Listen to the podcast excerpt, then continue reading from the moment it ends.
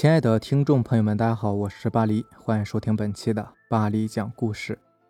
咱们今天晚上要分享的这篇故事呢，名字叫做《医院的死婴不要偷》，作者秋泪。在某个偏远的小镇上的一家医院的垃圾桶里，有很多死胎，主要是因为这里是农村，老人家重男轻女的观念比较重，但因为没有钱去检查是男的还是女的。所以，当他们看见生下来是女孩的时候，便会直接扔进垃圾桶里，任他们自生自灭。镇上有一个小混混叫黄成，三十多岁了，还没有娶到媳妇儿，主要是因为家里太穷了。为了能够多挣钱，便东打听西打听哪个路子来钱比较快。结果还真让他找到一个办法。有个和他从小玩到大的好朋友李毅告诉他说，城里面有些孕妇难产死的时候。胎儿也会死在肚子里，所以那些婴儿的爷爷奶奶就想为孩子找个死婴，跟他们孙子定个娃娃亲。城里面有些家庭也是会重男轻女的，所以才会只给男孩办这种事。黄成听李毅说完之后，脸色有点紧张，他问道：“这样是不是有点不好啊？毕竟是丧事啊，会不会折寿啊？”李毅回答说：“这虽然是有损阴德的。”不过你都三十好几的人了，人生一大半都过去了。如果还没有老婆的话，那岂不是很可惜啊？黄成想想也是，自己一半的人生都过去了，还在不在乎折寿干嘛呢？于是他问李毅说：“你怎么知道这个的？该不会是……”李毅没等他说完，就直接说道：“是的，我就是做这个的。不然你怎么认为我半年就能娶上一个老婆呢？”黄成心里想着。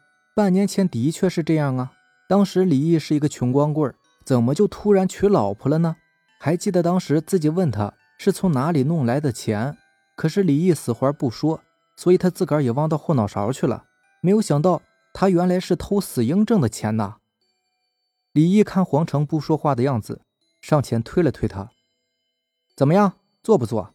你做的话，我今晚正好有两个主。”黄成看着他有老婆之后，浑身上下都是干干净净的衣服裤子，黄成就忍不住了，赶紧跟李毅说：“做，当然做，你都敢做，我怎么会不敢呢？况且你都做了半年了，也没发生过什么大事啊。”李毅拍了拍黄成的肩膀：“兄弟，这就对了嘛，我都没发生什么大事你怎么会有事呢？昨天呢，我收到两个主的话，两家分别各要一个女的，今天晚上。”我们各偷一个，黄成毫不犹豫地点了点头，然后跟李毅商量好时间地点，便分别回家了。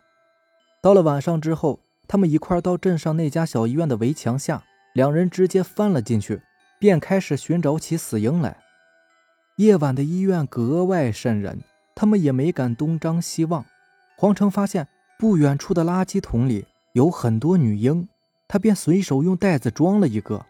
李毅看见堆成小山的女婴尸体，也随意用袋子装了一个，然后小心翼翼的准备和黄成一块离开。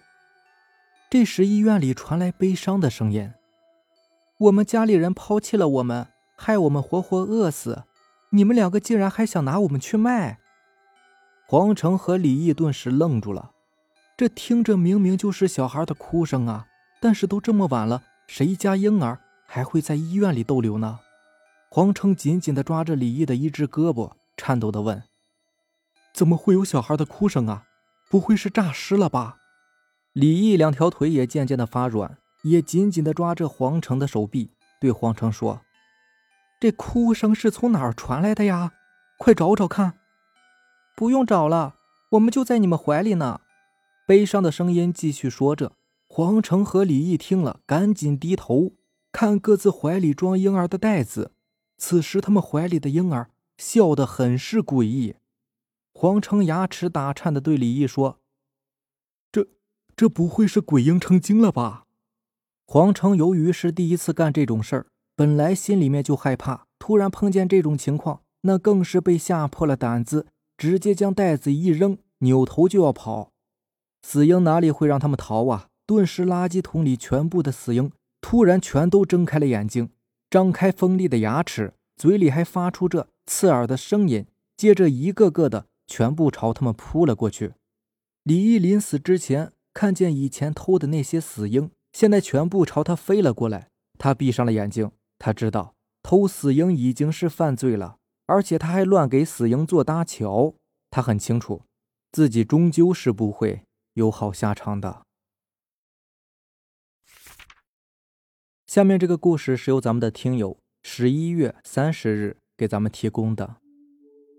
第一个故事应该是双休日发生的。我这个人比较爱熬夜，有的时候熬着熬着就不知不觉睡着了。为了能够更好的体会我的感觉，我说明一下，我的床是靠在窗户那面墙的，刚好在墙角，窗户就在我的床边上。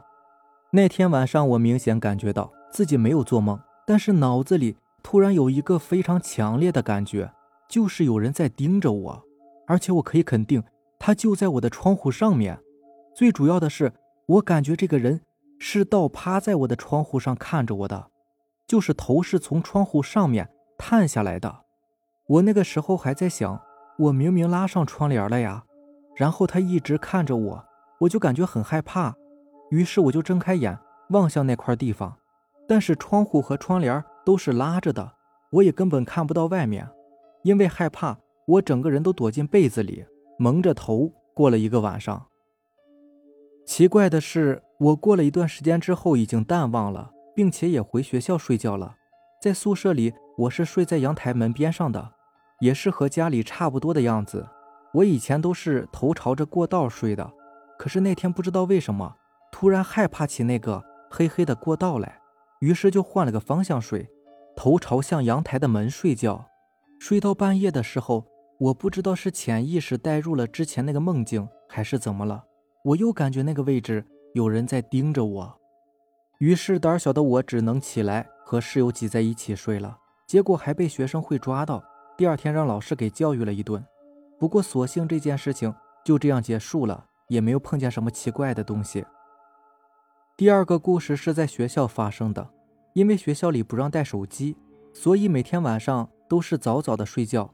那天晚上我正睡着，就听见有人喊我的小名，具体来说应该算是个外号。因为我感觉那个声音就在我的床边上，于是我就带着疑问的口吻嗯了一声。结果睁开眼之后，发现什么也没有，只有那条对着我黑黑的走道，而且我还梦到过有个人从那个走道里过来和我聊天，聊着聊着。回去又带来几个人，我正要问那个人是谁呢，那个人就突然向我冲过来，本来正常的样子，突然间就变得好恐怖，像是要吃了我一样。我有的时候也是挺无奈的，人是又菜又爱玩，害怕这种恐怖的东西呢，却又爱听爱看，结果每次都会做噩梦。以后我还会一直听你的电台的，加油冲冲冲！听我的电台就对了，练胆子嘛。不过下次你再害怕呢，我告诉你个方法：每当你害怕的时候，手里面快速结个印，然后口中默念“富强、民主、文明、和谐、自由、平等、公正、法治、爱国、敬业、诚信、友善”。哎，记住这三句话，绝对会让你活在阳光下的。凡事都不要害怕，永远相信自己很强大。那你看，还押韵上了，我还有当说唱歌手的潜质吧？行吧，让我们继续往下听吧。下面这个故事呢，是由咱们的听友 Y 二神明大人提供的。我上大学的时候喜欢玩滑板，那段时间比较上头，就每天去练。因为每天练嘛，所以滑板上面总是会有一层土。我平时比较懒，也不会清洁它，就让它一直有一层土待着。那天我也是听着电台睡着了，也是那种讲恐怖故事的。我对面室友还醒着，我在半睡半醒之中，就感觉脑袋前面有一团黑色的东西一直在往下压。不过我最后还是睡着了。然后睡到大半夜，我被室友打电话的声音吵醒了，但是迷迷糊糊的，什么也没有听清。于是我就转了一个身，接着睡去了。第二天一大早，我室友就问：“你们昨天晚上谁在那里吃柚子了？还摔东西？怎么回事啊？”我当时还没有睡醒，整个人都是比较懵的。问他几点呢？他说是半夜快一点的时候。当时也只有我对铺的室友在追剧，还有一个室友在打电话来着。我肯定是已经睡着了。再说摔东西那么大的声音，就算是我睡着了，也应该会被吵醒的呀。结果只有那个室友自己听到了。后来因为没有发生什么特别的事情，我们也就没有过分追究。下午的时候，我练滑板的时间到了。令我惊讶的是，我的滑板居然是干净的。当时只有打电话那个室友和我在宿舍，我便问他：“你帮我擦过滑板了吗？”他说没有。我便想，可能是那个追剧的室友吧。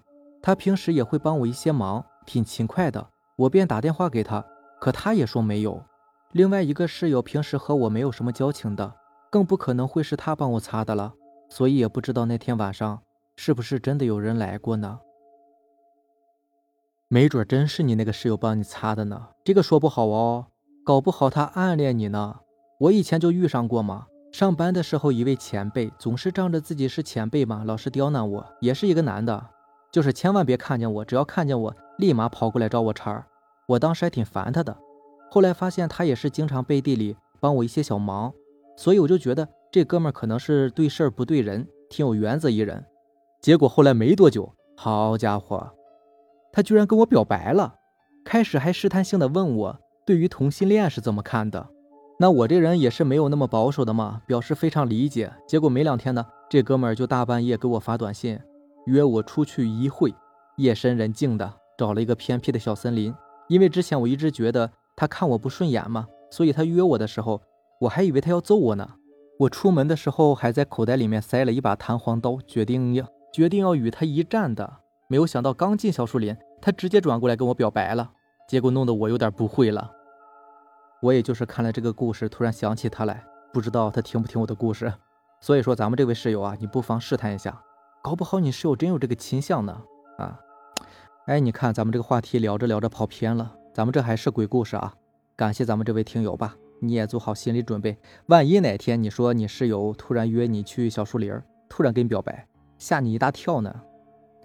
行吧，以上就是咱们今天所有的节目了。如果喜欢咱们的节目呢，就点个订阅吧。行，那让咱们下期见吧，拜拜，晚安。